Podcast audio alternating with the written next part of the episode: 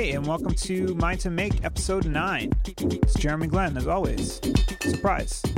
Um, I guess I got over the supposed eight podcast show hump that I've heard about. Anyway, it's been well worth it as far as I'm considered. I keep learning more and more with every new interview that I'm doing, and I hope that you guys out there are getting the same kind of benefit that I am.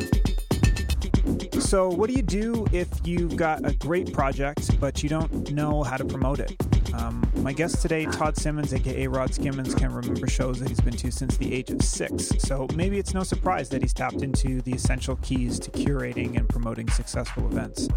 Uh, among his many events, he's currently producing and promoting Big Sound Vancouver, which is an evening of Motown classics performed live by live by a 26 piece golden era soul orchestra and a ton of local and very talented vocalists.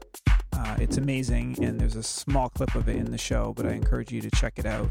And if you're in Toronto, you should check out Big Sound in Toronto because it's it's a it's an amazing experience to be a part of. Anyway, in our interview today, we talk about Todd's musical and performative past, and we pontificate on the early years of hip hop. We discuss how, on multiple occasions, uh, Todd grew event communities and how those communities sustained not just the parties he was throwing, but also himself as well. We talk about how playing the long game wins out over the short term gains and why attitude is just as important as authenticity. All that, and what I think is the most important factor in making a memorable event but you'll have to listen to the interview to find out what that is. So, without further ado, I bring you my guest, Todd Simmons, on Mind to Make.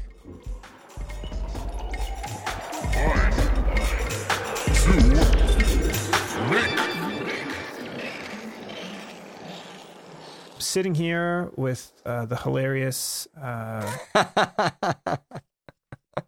hilarious, suave, dapper Todd Simmons uh, very good friend of mine for many years now. Uh, Todd and I have worked on a number of different projects. I think that a lot of what Todd's experiences have been in the world of art and music are extremely relatable, and I think they're um, good food for thought. So, welcome, Todd. Hey, hey. Thank you for being Thanks here. for having me.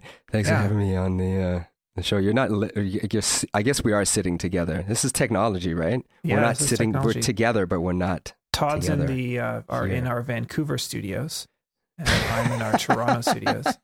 When I say Wow. our, I mean mine and his, but Is yes, Yeah. respectively. respectively. Our, our stu- studios. Yeah. But uh, usually when I get started on the show, even though I know a lot of uh, about your past, I think it's good for other people to, to get a bit of background. So can you just um, get into briefly how, you know, what what got you into art and music in the first place and you know what were the what was the early life? I. I think at a young age, I always was drawn to expression through art of some sort. Earliest art, taking things apart. My, uh, my mother used to work for Bell Canada, and she would bring home part of her, like she was an operator, she would bring home like pieces of uh, her gear. I guess stuff that they weren't used, I decommissioned stuff, and I would take it apart and try to figure out how it worked. And I built my own. Uh, I built a headset into a telephone, like an operator's headset into a telephone when I was uh, six. I, everything I did, everything I did was when I was six or seven years old. About pretty much, that's all I can remember. But I did that when I, I took it apart and I figured out where the wires went. I didn't surprisingly didn't get electrocuted or shocked as much as I thought I would. But yeah, as you, as you would think, a six year old opening up a telephone, a rotary telephone at that. Yeah. So it was a rotary telephone with an operator headset. I don't know if your mom's going to be listening to the podcast, but she Yeah. Yeah. She knew. She knew I about it. she I knew remember. what was going on. Yeah. Yeah, she she would. And so I would make um the next part would be writing rhymes. I used to I, I used to I was really into hip hop pretty early. First song that blew my mind was uh Rockmaster Scott, The Roof is on Fire. Mostly because he swore in it and it blew my mind. I'd never I, didn't I never imagined somebody swearing on the radio. I was listening to like my sister's records was like the cult and you know she was really into 80s new wave and whatnot so she, being the older sister she was like my musical influence Right. um and so when i heard rockmaster scott i was like oh my god this is amazing and from then on anytime i had anytime i could do it at school i made my assignments into a rap or into some kind of like poem or something as often as i possibly could and they, as often as they would let me and so i understood that it was a powerful and especially the performance of it in, in front of people was like a powerful means of communication Superstar DJs. Here we go.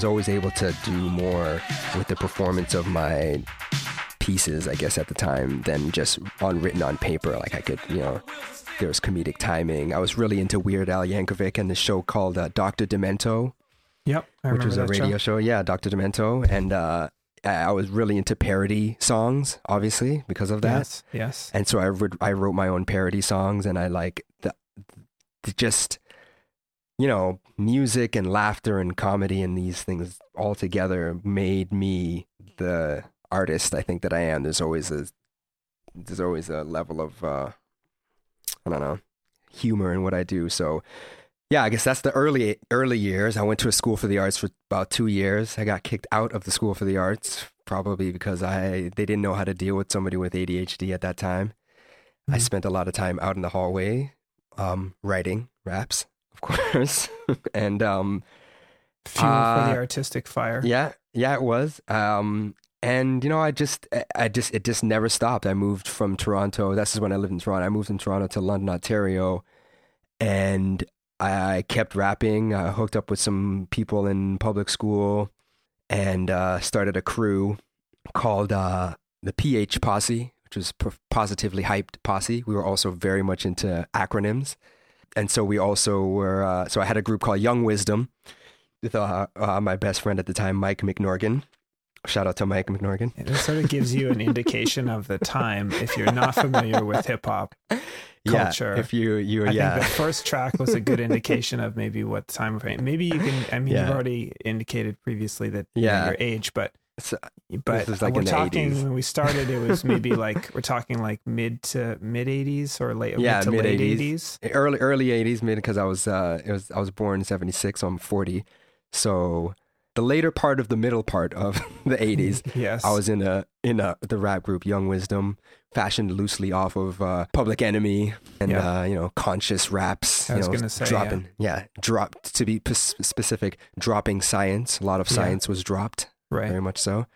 Um, I did that, and uh, in London, Ontario, the scene was it was amazing. You know, it's funny.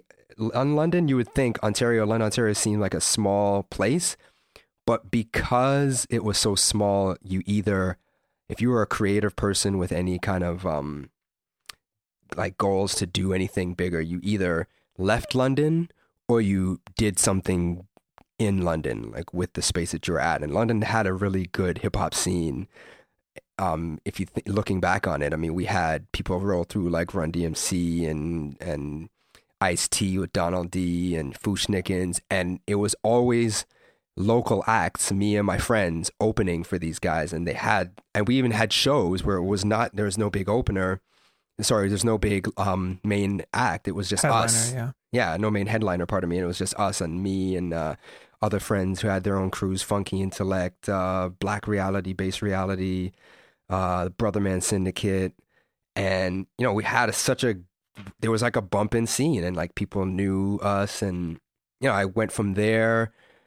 I'd always collected records. I went from there to sort of to DJing a little bit more. Once the, the, the rap group sort of fizzled out a little bit, our DJ, Capital J, DJ Capital J became more of a jungle DJ and it's like has gone on to his own notoriety as a junglist DJ and but his first some of his first jungle or forays into jungle and electronic music were with our group Young Wisdom where he where he would do like house remixes of our songs and we were Hmm. like sort of it, it, in the beginning sort of begrudgingly it was odd because it was at that time where it's like yo hip hop everything hip hop over everything so to do any other genre particularly house music because Yeah. it was so at odds with um with you know the hardcoreness and like that dropping science and having this for some reason having fun was not cool dancing and smiling but it was odd because It was the at first some point in there, though. yeah, it was. That's the thing because that I when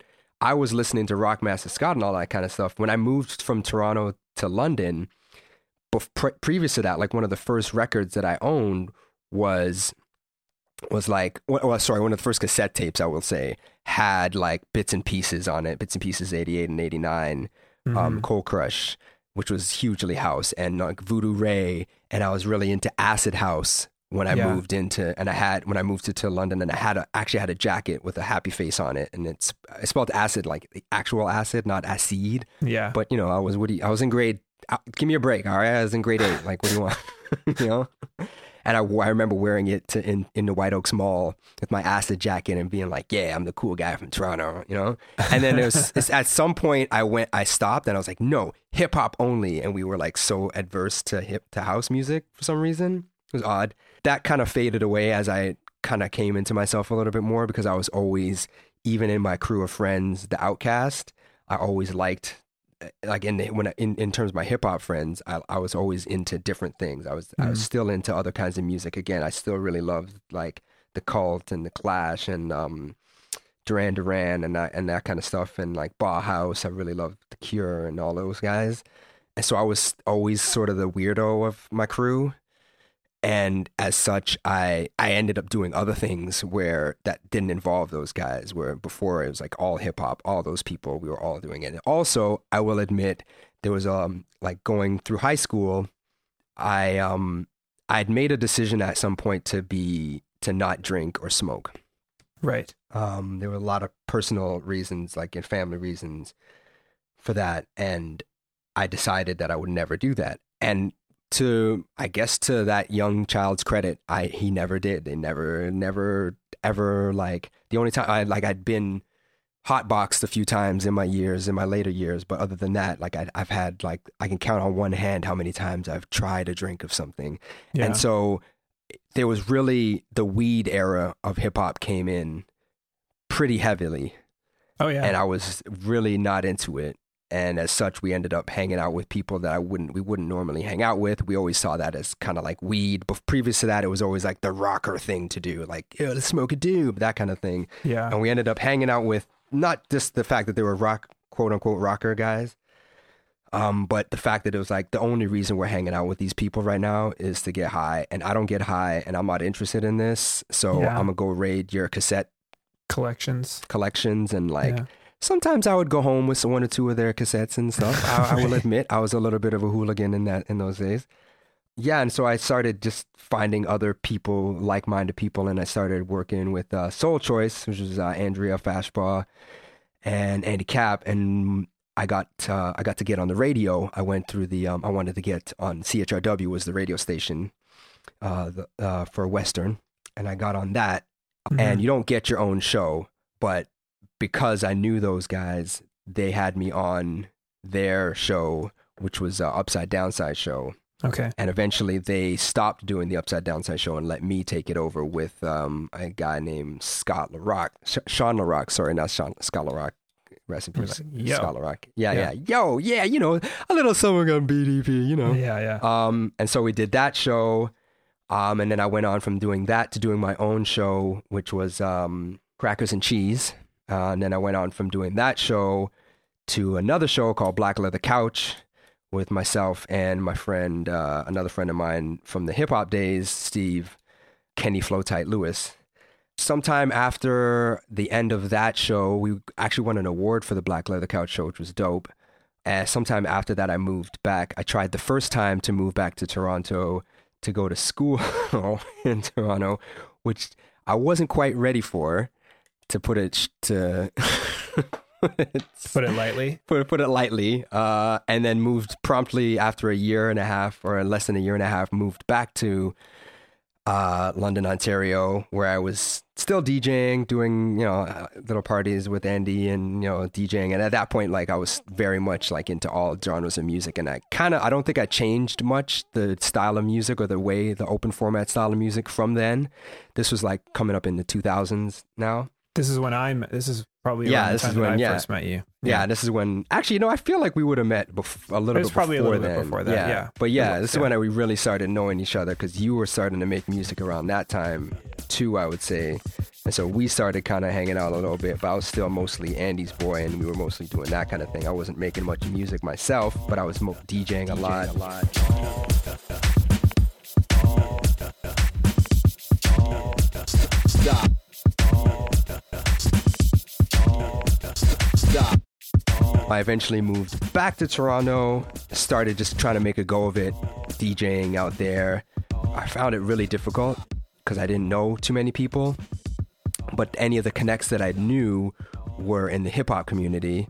And so, you know, I went where the where the gigs were, and I was happy to do it. And I got hooked up, luckily, with um, In Divine Style, which was a hip hop night at the now defunct, I think, Gypsy Co-op.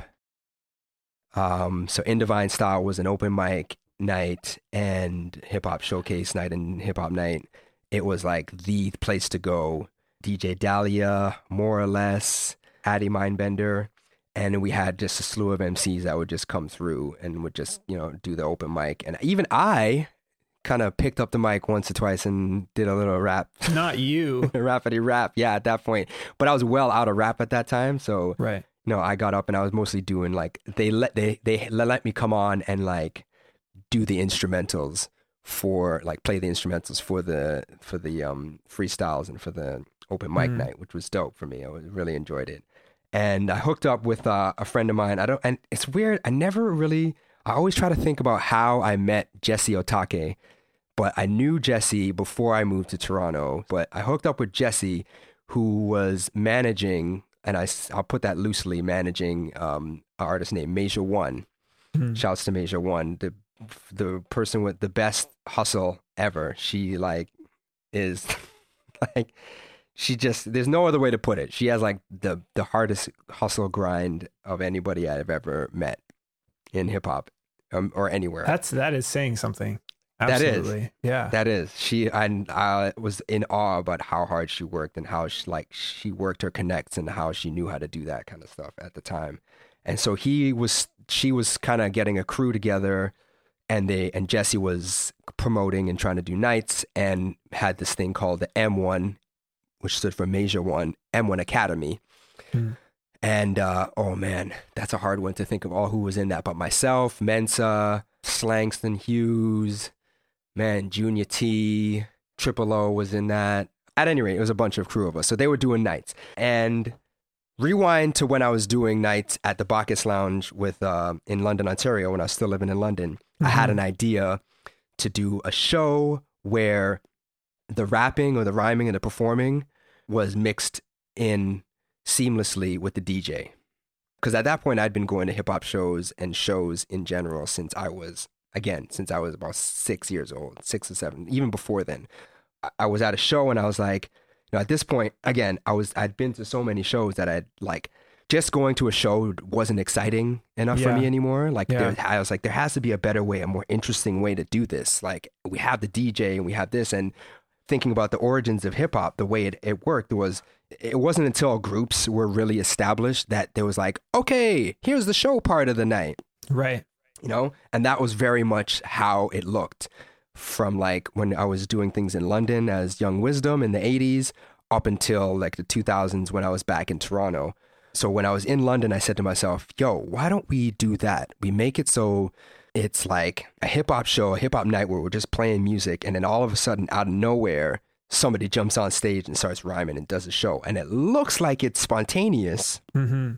but it's completely not. It's totally planned. So I said, why don't we do why don't we do shows like that? Why don't people do shows like that? So uh, that was about 6 or so years before I ended up moving back to Toronto. Like way way way way back when I first first started thinking about this idea. So when I finally moved to Toronto and I hooked up with Jesse, I had the ability to do it, and I said, "This is my idea." I didn't. There weren't enough big names in London, and there weren't enough people of note to draw enough of a crowd because I'd Right. seen like hip hop shows sort of fizzle, and I'd also had been to In Divine Style, where you know we had we had like slow nights, you know, and every night has a slow night. It's like it was a it, it, like the biggest nights were like anniversary parties and Right. and then like then the end, like the ending of In Divine Style, like those were the kind of things that happened. So Mhm. I was like, if I could get like if this artist can bring like 10 people and this guy can bring 10 people and this guy can bring 10 people and this guy can bring 40 people, you could have a packed house and like it could be dope. And also, I was very much disheartened by the way shows were run so that it was the importance was was put on the artist that you're going to see. Not that that's a bad thing. It's great. You want to support the artist? That's dope. That's amazing. That's that doesn't happen very often. But because it doesn't happen very often, I was like, you know, people don't really care. And it- just to be blunt, people don't always care to see the local acts. It Yeah. sucks, but Yeah. it's true. Yeah. You're not enough of a name. And also, there are people like, and not to say these are people who nobody cared about, but it's like Major One was dope. Eternia at that time, she was out there still. Uh, people like Kamau, again, uh, Empire, the crew Empire, they had their own following, but it's not like you also knew these people. Mm. You know, like you could go out in the street and I'd see Addie, Mindbender, or Eternia, and it, we were friends.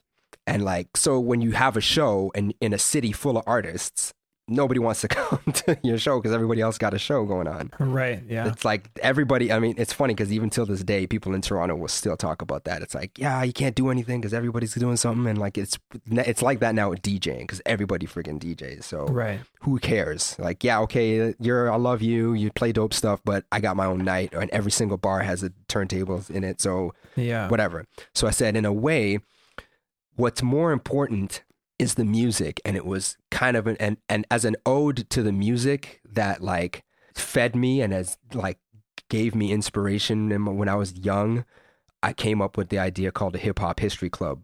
We'd have usually about twelve artists, local artists, and they would do their favorite hip hop song. And it was, pl- and the performance itself ran like a mixtape, which is seamless, which was no stop in between. It wouldn't be like, okay, next is Eternia, okay, next is Yeah. Shad K, okay, next is this. It was like a mixtape, and it was a live. It was the Hip Hop History Club in parentheses, the live mixtape. Nobody had been had done anything like this previous. I'm just gonna say this, go on the record. Fuck what you heard.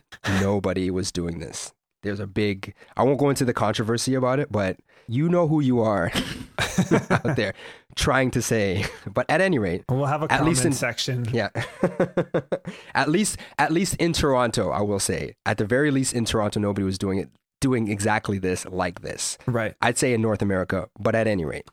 So a part of the idea of the show was again, instead of having a show where you're going to see the artist and that's what you're supporting, which is great, it's more an ode again to hip hop itself and the people on stage and the people who are watching are basically sharing in the same experience of just celebrating hip hop music and celebrating this music together. Because as fans, the people on stage are doing a song that they're a fan of and, and they're loving it. They're just rapping it. Just essentially, they're doing karaoke Yeah. and they're just like loving it. And there's and the people on who are not on stage who are watching are rapping along too because these are well known tunes. And it's like, oh shit, they did this. They did uh somebody did Undisputed Champs once, which was like Delaphone Kimo Sapien, Q Tip, and um down Pep Love. I think somebody did Undisputed Champs.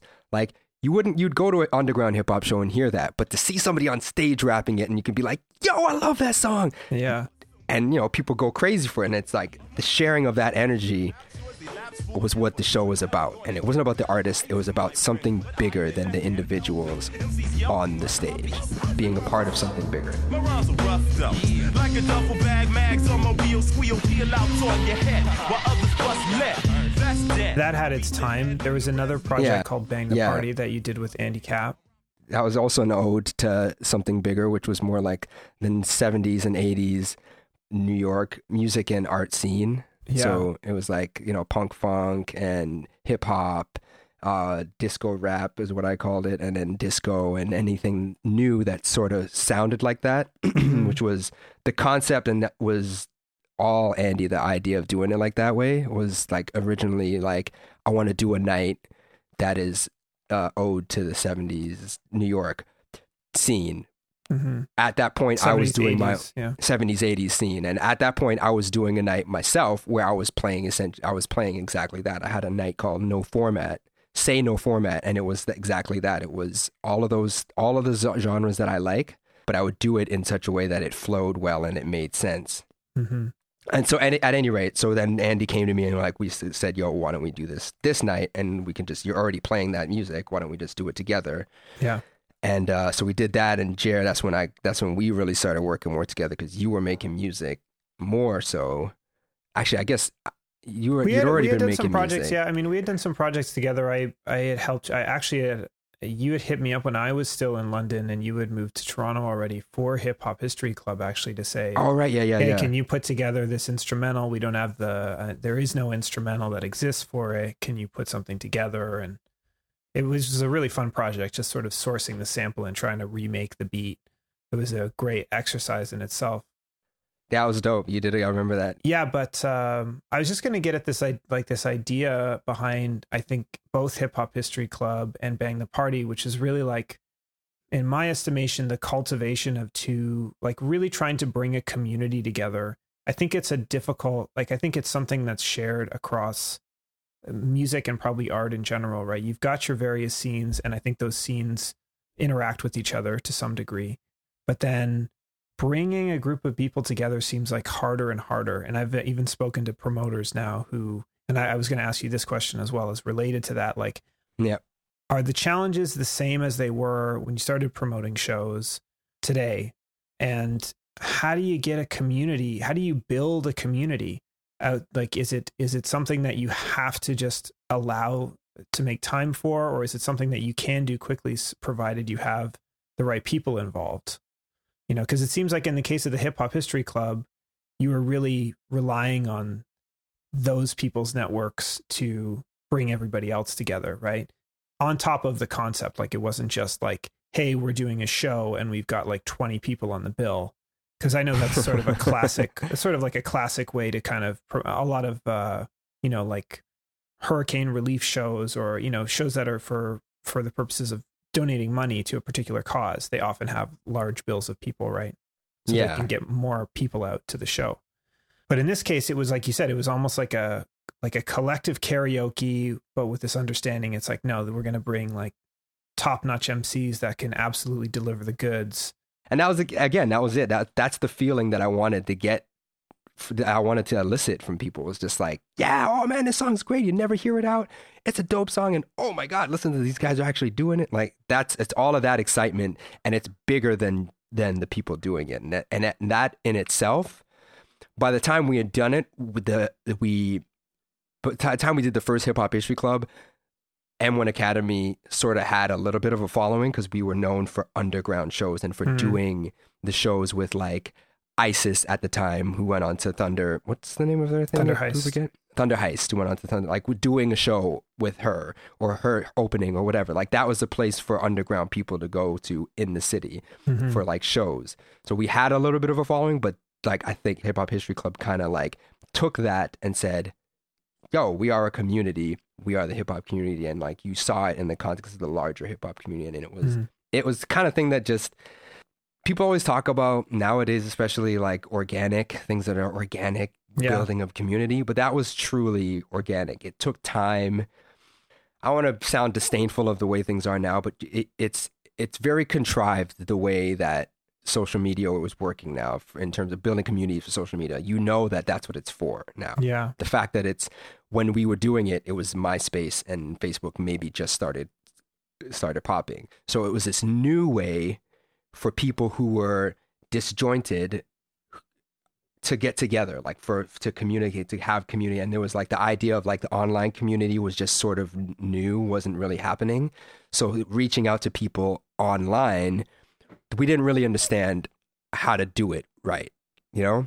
And Yeah. and i say how to do it right in the sense that now you can go you can take a course on it. Now there are all of these like you know there's a bot that you can get or there's all these like these ways that you can you know, fudge the you can hack the system to do it like, like you know get followers. There's all of that. There's that like you- you're thinking ahead and you, you think how to do it but back then it was just like here's this new thing. It's fucking facebook relatively new i guess at that time and myspace and yo this guy hit me up on it like everybody's on it everybody wants to be on it. It's just new it's exciting what can it do what do we do? And it's like you get hit up on it you're gonna most likely check you're gonna like most likely check for it you know? You get a you get a message now it's like one of a thousand invites that you got. Like who cares? You know you get lost in the din of like millions of people messaging you something.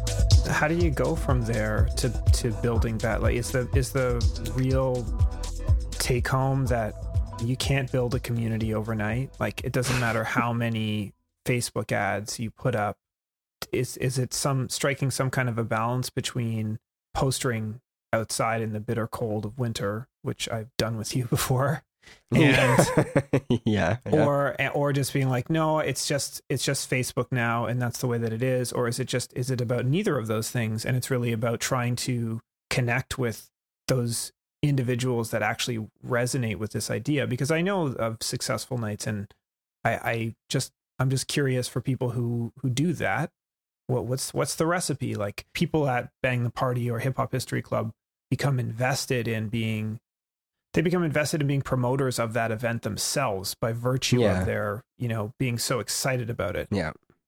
You you're now you or you had been doing the big sound shows in Vancouver. You had been doing them in Toronto when you were still in Toronto. Yeah i was playing i was singing in it yeah you're it. performing in it. And since having moved to Vancouver you've put on some of them. Maybe you can just talk about some of the challenges of just promotion and like off offering you know how do, how do you get people to come onto a show? And maybe that's a question you can't Yeah. answer either. Well, the you're just like i don't know. How do you get people onto a show? Well, you know, okay, I'm not gonna try to to answer the question because I don't think there is any one way or there is an answer to it. In es- essentially, and it's I, I, I kind of well, I, I hate to say it like answer this. No, no, no. I mean, I'm I just mean it in a sense of yo, this is supposed to be informative and maybe inspirational to help people out. From but for Mhm. me, I'm very I seem very pessimistic in my my approach. i see Uh, and I and I've always been because, as you know, you've been out there with me postering in the middle of the night in freezing cold, minus thirty damn weather in Toronto, right? I that was part of the like I guess the story that I should make sure to like to mention is I started with Jesse with and with the M1 Academy, we were putting up the posters. Hmm. Bang the Party, we were putting up the posters. We were outside in the nighttime flyering, and at very much so. And for my own night, when I was alone, when I was doing a night alone, and I was working at the coffee shop, and I was de- trying to get a little bit of money from DJing, I would like be out in the nighttime, flyering, after working whatever eight hours at um, the coffee shop, or and as soon as we close, I'd like maybe get home, go back outside with my flyers, and flyer and be have to wake up to go to work, open the shop at like six or whatever like that, and I would be doing that day after day after day after day, just to get like a small foothold and a f- small following, and I un- I did that understanding and that this is going to take time, and I was always been one for the long play yeah be it when I was trying to date somebody, that was like the two ways, or or with like the the the things that I'm trying to do. I was always like, yo, it's the long play. You know what I'm saying? They're Yeah. not gonna come to me. You're gonna hear about me. I'm not gonna like go to you and tell you. I'm gonna tell everybody else around you, or a few other people around you, key people around you, and they're gonna come, and then they're gonna go back and tell you, and then you and them are gonna come, and and it, oh, and and it'll kind of hopefully snowball like that right that was part of my thing. The one of the main things that I'd like, if I had to boil it down to like one piece of advice for getting people out to a show, but this might not always work for everybody. I found that again with as with the Hip Hop History Club, and for me with Bang the, the way I approached Bang the Party, and also now Big Sound was that you weren't coming to see individuals. People don't last. ideas last forever.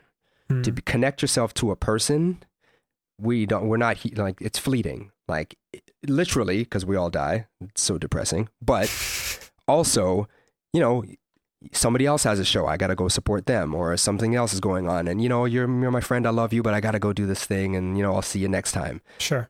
So to rest so heavily on the artist as the thing that's going to draw people, it's not effective enough. You Yeah. have to always. I've always said you have to hold people's hands and drag them into the place to get them there and make them give them no choice essentially hmm. and in making things that were highly conceptual something that people could could latch onto an idea something bigger than themselves that they can be a part of rather than going to see that was always my key to success a successful night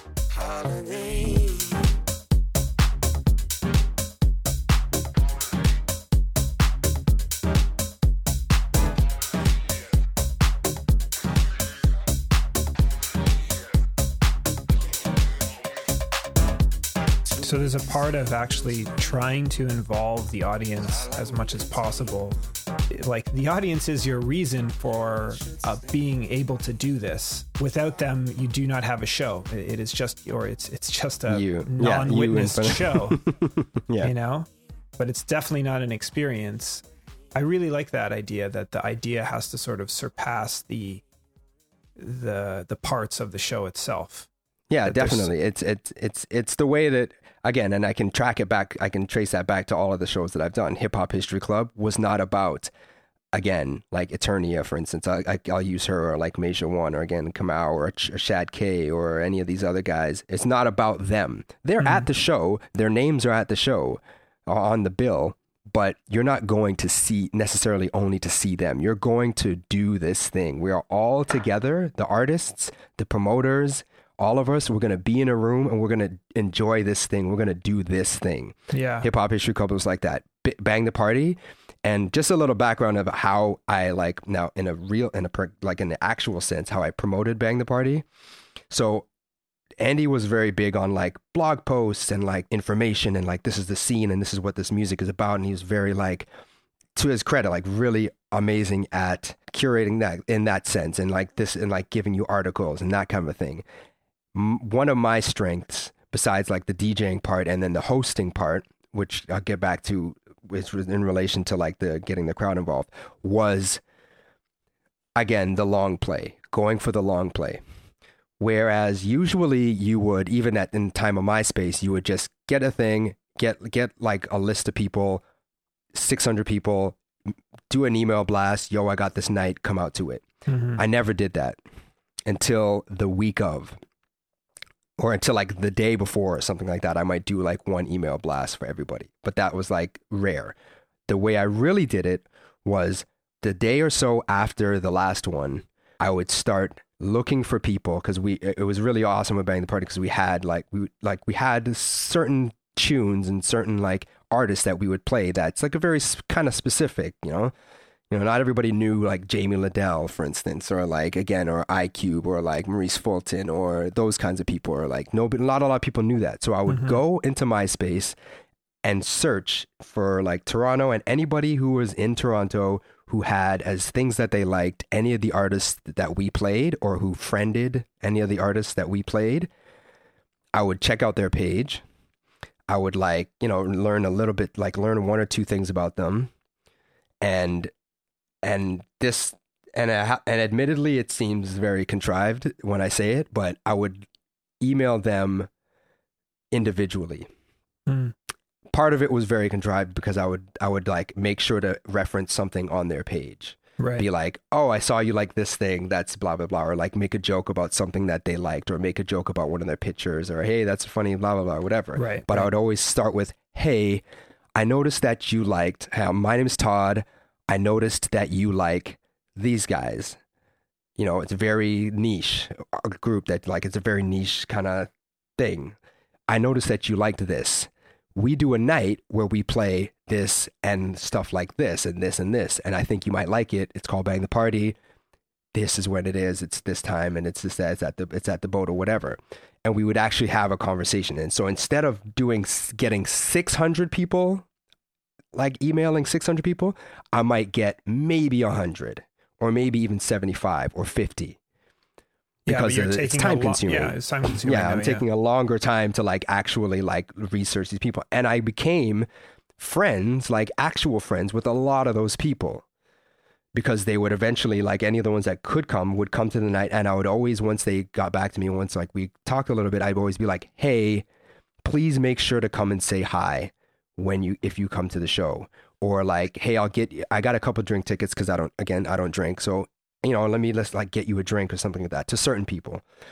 because I didn't have like a, a whole bunch of things. And like, hey, you know, and, and they would always, I, I don't think I'd ever had to give a guest list out to any, I'd say maybe 10% maybe of the people who I emailed in that way would ask for a guest list.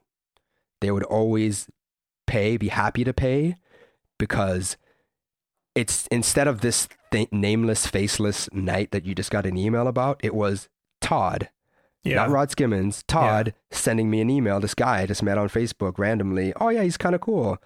I'm gonna go check out this night. Oh, you guys play this? Oh, never. Nobody ever plays that stuff. Oh, I'm dying. A lot of the response I would always get is, "Man, nobody ever plays this. Nobody ever plays this." Even though there was like, in terms of the disco, there was like, Will Monroe was still around then. Rest in peace. Um, Jamie Sin, um, Pam, uh, Andrew Allsgood, like the footwear i guess the footwear guys would, would also like they were still around but somehow people would still be like oh nobody plays this or that or that and like and to a larger degree it was a lot of stuff that nobody else was really playing but Right. like Right. there was like disco everybody's like mad people's playing disco but i would always get that response and people were excited about it excited to hear it oh you like that too that's awesome i like these guys let's come i'm gonna come check you guys out i'm gonna come ch- i'd love to hear somebody play this out in the out in a club Yeah. they would come and the second part of it would be my job was host. And rather than host as like you know i get on the mic because I, I did that. I got on the mic and i would talk and i'd do a lot of toasting which was harkening back to the like disco rap days the early days of hip-hop like you Mhm. know hey shouting people out You just say Oh, reggae. Yeah, right. Sorry. I guess toasting, originally toasting. Sorry. But I, I my reference, my frame of reference was hip hop. So sorry to any Jamaicans out there. Yes. Okay. Yes. Y'all did it first. So I would make sure to go out in like when I wasn't DJing, I wasn't on the mic, just go out and just like show people that I appreciated that they came because I was appreciative of the fact that, yo, we busted our asses to put this thing together. Mhm. I scoured the the alleyways of Toronto for t- television sets to bring to the show to like set up this array of televisions and like you know set that shit up like a day before sometimes and bust my ass and handing out flyers. You came out, you came out and paid. Let me talk. Let me come and like give you a minute and just be like, "Yo, thanks for coming." And like the the end result for me was was to make a community. So in that sense, it wasn't necessarily organic, but it was in that it wasn't just like we're try we're, we didn't have something like uh, Superphone or something like that that, that they have now.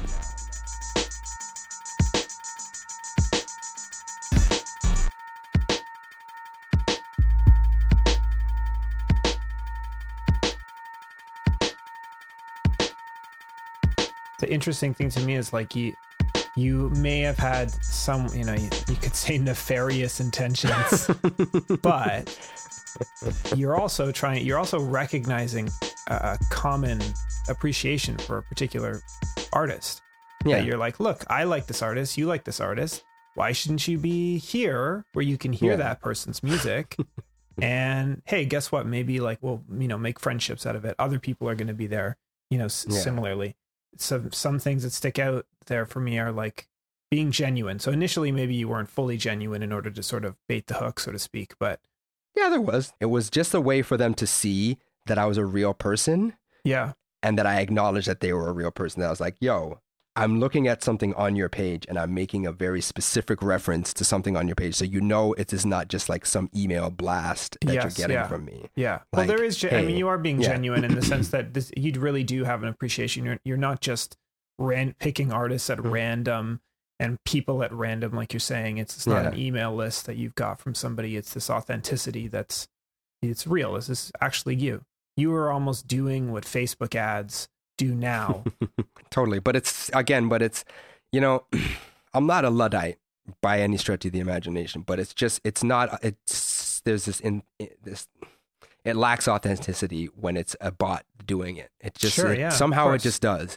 Of and I know and maybe in a metaphysical sense this might be true, but you can feel the actual connection when a real person sends you the email. Maybe it's not. Maybe I'm just making it up. But there is maybe even it's not it's not being transmitted through the computer, but somehow the real connection is there when you send it out. When you like when you send the when you send a message yourself.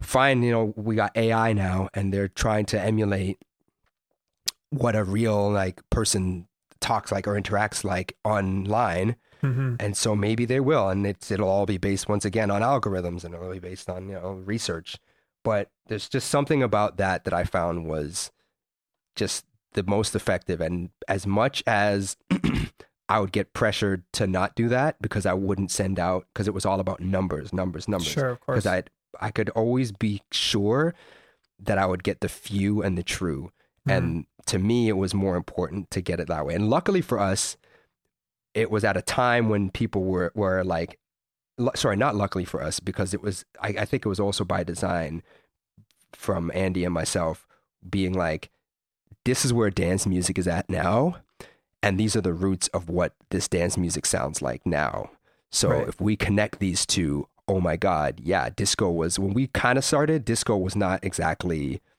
bumping it wasn't a, it was yeah. yeah. it was not in vogue in in any sense of the word like and again it was not just us doing it it was a couple other a few other people out there doing it people that i mentioned before doing it but it was timing it was the perfect timing and it was knowing and seeing that and again to andy's credit he was very good with thinking about the next thing yeah.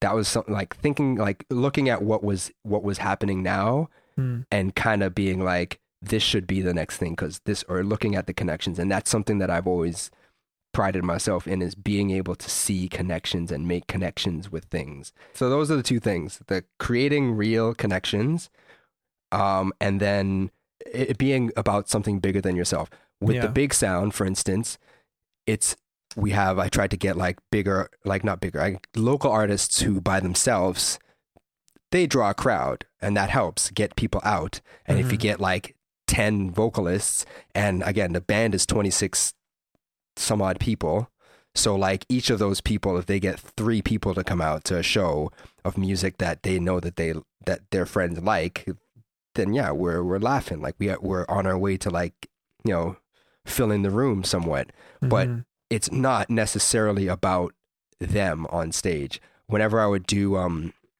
a couple times I did the post, and I wouldn't a post for the big sound, and I I didn't put the artists' names, the people who were singing.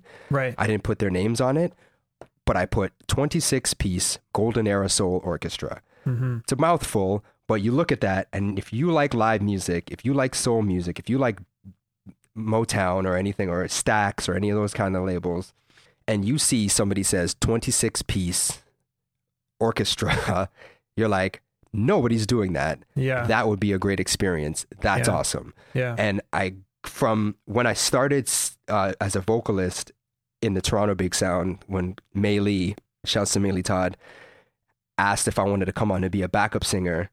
And uh, I mean, I to say, yeah, for sure. And they were like, yo, we need somebody to sing Ain't Too Proud to Beg. We were at rehearsal, and I was like, ah, yeah, I'll give it a try. And then the rest is history. Then I just became a regular artist, a regular vocalist on a lead vocalist. And Christa, Christopher Sands, mad shouts to you, like brought me on and like I started, I became friends with him and I started getting an understanding of the inner workings of how it works and the logistics of how it works.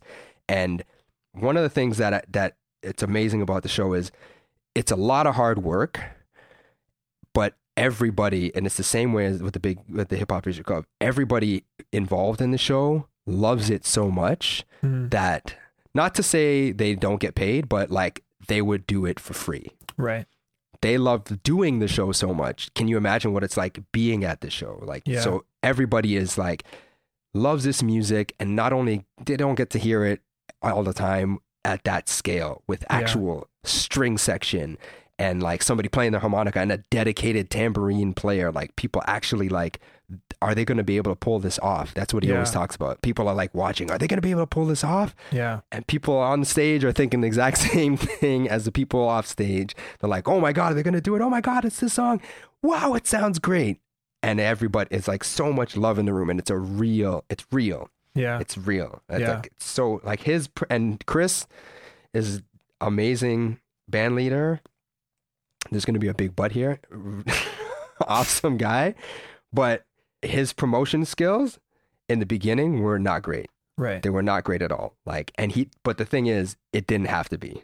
Yeah. His idea was so good that, that, it, yeah, yeah, that it was gained undeniable and then again and it goes back to that idea of you have to like hold people's hands and drag them and make them so that they like there is no choice for you to come if you like soul music and you have a choice you don't have a choice between going to see a six piece bar band pl- try to play these songs and a 26 piece band actually like making these songs come to life in this way. Like Yeah. you don't have a choice. There's no choice. You like soul music. There's no just there's no competition. Yeah. um he's very at, and and and in the idea of competition he is also a very like competitive guy and he's Mm. very blunt super toronto very like yo screw facey and like i'm the shit and he is but like his idea is like i'm gonna blow everybody else out the fucking water Right. and to a degree a lesser degree i'm like that here in in vancouver there's lots of bands doing motown and soul music but nobody's doing it like we do it Right. not to everybody's credit, like y'all are doing great stuff there. They're doing amazing, like there's dope bands out here. But it's just, it's not a contest. It's not even. I'm not trying to blow you out the water. It's just a fact. Like, it's 26 piece band. Like, you can't really front on that. And the idea of seeing it?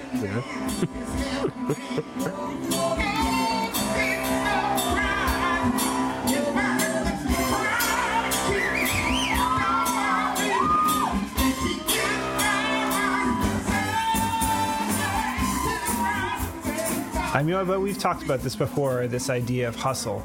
You said it with Meja. You know, like I'm just trying to extract kind of like the the key elements of, you know, what is it to to create and promote and sustain something that you've created or you want to be creating, and Yeah. like all these ideas seem to be coming out, like being genuine, being authentic. That's a thing now you know it is it, it is to say that you embrace this idea of authenticity. Well do you really embrace the are you actually interested in that music? Or is it just a passing fad? Is it are you really willing to go out in the middle of the night um, if that's where, how you have to do it? I think it's much Yeah, more effective yeah. that way but are you re- really willing to go to those lengths to see the, the project succeed? But if if the environment is so packed with with other competing things how do you establish you know your niche and really get an audience to say oh no that's the thing that i want to go to and i i think you've drawn out like all of these very very important factors to making something successful and i don't Yeah. think that the the the ego or your confidence level is something that should be taken for granted either because it's maybe it speaks more to the attitude that has to be taken in order to uh, undergo that project. I spoke Yeah. to when I was speaking to Josh Reichman in our interview. That was something that we sort of touched on was like taking ownership of it, being responsible for it, and kind of just like really putting the work in. Like that everything takes work. It's not going to come overnight, and so you know set the set the time frame accordingly. You know if you Yeah. if you feel that you really want it to be successful, then think about going the long run and like really planning for that planning for that ramp up to happen um, and Mhm. not just expect to see like immediate results. I mean, if you do, then great, but be, Yeah. be able to capitalize tho- on those uh, immediately by by having the other work ready to go. Yeah, and you know what you find you'll find that the long the long route isn't that long when you do it right. Right, You know, when you and start probably off and- pays greater dividends in the end. right? definitely, Then, yeah, definitely. yeah, yeah, the ego thing is there, but for me, I believe ideas exist out in the universe somewhere. I've heard. I th- it's weird because I think I heard Will Smith say something like this, so I'm gonna sound mad Will Smith right now. But ideas and like the truth, like exist in a way, in a metaphysical sense, out somewhere in the universe, and they like float around. So basically, any ideas that I come up with, I don't necessarily attribute to myself in any way. Totally, you know, Right, it's an right. idea that's out in the universe, and it. I was just so lucky. I was fortunate to have it come to me, or to or Mm. to be open to it, and Mm. so again, and it goes back to the being some doing something that's like related to something bigger than yourself. Like all of these concepts or all of these ideas, all of the things that I want to communicate, they're bigger than me. They're things that are bigger than me. Community. I, I mean, I guess to us on a smaller scale, like the the greatness of Motown music, the greatness of soul music, like the how enduring it is in its quality and its like in its effect on people. Like that thing, that is bigger than me. It is a legacy that is bigger than anything that I can do, and Mhm. I'm paying homage to that, and that is what I'm bringing other people into. I'm connecting with them with that. So my confidence is in the idea and in the concept. Again, that's why I say like the twenty the 26 piece band. Like you can't front on that. Go to the show once and you're like, there's I will never want to go see a bar band play these songs ever again because there's nothing there's nothing compares to a full string section, a full horn section, and like Mhm. four percussionists, and like it's just undeniable. You got to make it un- not undeniable and believe in it, and it's easier for me to believe in it. And again, with the bang, same with Bang the Party, nobody's doing this, and this is an idea that is like, yes, mu- dance music today sounds like this because of what came before it, and that lineage is what is is was the concept that we were that in my mind I was promoting right. that I was bringing people into. Look at this, listen to this, listen to the way we seamlessly go from this to this. See how it all sounds the same? Listen to the interconnectivity of all of these types of music that normally you wouldn't think go together, Yeah. you know? And that's where the confidence for me comes. And that's kind of where my starting point is with anything that I want to do is always some kind of a like a con some concept, some idea, some something I want to communicate, something I want to say. I always say uh, whenever I am making something, be it I'm making a beat or like when I do a remix or if I'm like doing a night or if I'm trying to like do some kind of like a triptych, like a, uh, uh silk screens triptych, I'm always the starting point was always what am I? I'm trying to say something, an idea that I'm like I don't know how to how to convey this thing. I don't know how else this. I can't articulate this with words. I'm not a great dancer, so I, but I can't dance this. I gotta. How can I say this? What's a way that I can communicate this to people? One of the things that I did, one of the things that I'm working on coming up is, um, in the summer I'm going to be doing a big sound that's all female vocalists Oh, okay, cool. and just the power of having all female vocalists on top of the fact that my pref my doing big sound and I don't think I've ever said this out to anybody in the world uh, other than like the vocalists themselves is I I prioritize black and brown vocalists for to sing lead Okay. particularly in Vancouver, where we are like such a small part of the part of the population, but Right. also because it's soul music, and not to say that there were not that black people were the only people doing soul music, but the fact that even though Berry Gordy himself wasn't a political, wasn't very political, he wasn't apolitical, but he wasn't like his goals were never like political in in any sense. It was not Mhm. like he's making this he's making Motown as a black man because he's got to show, you know, he's got to, you know, he Mhm. wanted to make money. Right. But him creating Motown and getting black music on the radio at a time where black people were still like, it was still common for black people to be lynched is political. Like creating space, inserting himself in that space and thriving in the space in the States at that time was political, was Right. an a political act. Yeah. And for me, I always make sure like that I prioritize black vocalists because there's so few of us here anyways and, uh we need to be visible and it's also like hey this is black music it's Yeah. political black music Right. keep that in mind and Mhm. that's not necessarily something that is it's it might not be overt Right. something that you notice right away, but it's in there. Like you, the fact that you, uh, people will go away from the, come away from the show, they might not be like, oh man, there's only black people on that. It, I normalized it Right. as uh, for the shows. Anytime people come to the show, they know what they're going to see, and they nor- it's normalized to them, and it's like, oh right. And I always try to make sure to say something in the beginning of the night, and may hopefully at the end, usually, if my voice isn't gone, just to that effect, to just be like, this is a political thing, you know, like Berry Gordy wasn't, I mean, tried to make sure to, just to touch on that, nothing, not beating people over the head with it, Right. just to get it in people's minds, just to be like, right, it's not just music. It wasn't just, sure, they're just singing about baby, baby, I love you. But that's a big deal at that time when it came out, and it's Right. Mm-hmm. connected to that. And like the civil rights movement was happening at that time, and Yeah. this is like the context in which "Baby, Baby, I Love You" is so powerful. Right. You know? Yeah. Well, I think we've been going for just over an hour now. on and on, as we do. so I'm going to say uh, that's probably good for today. Yeah, yeah. But thanks for being on the show. I really appreciate it.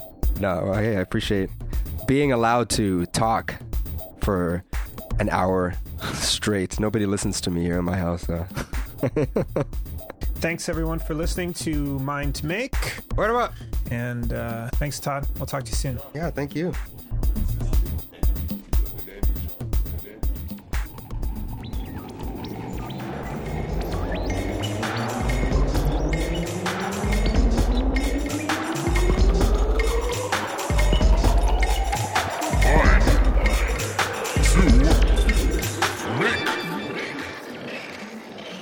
If you like what you heard on the show today and would like to support it, I would encourage you to go to my Patreon page and become a patron.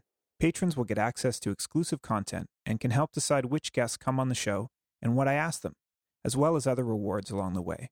Support will enable the show to become bigger and better in many ways. There'll be a link to the page on both the Mind to Make website at www.mindtomake.com, as well as in the show notes in the description for the podcast. Thanks again so much for listening, and please tune in next time.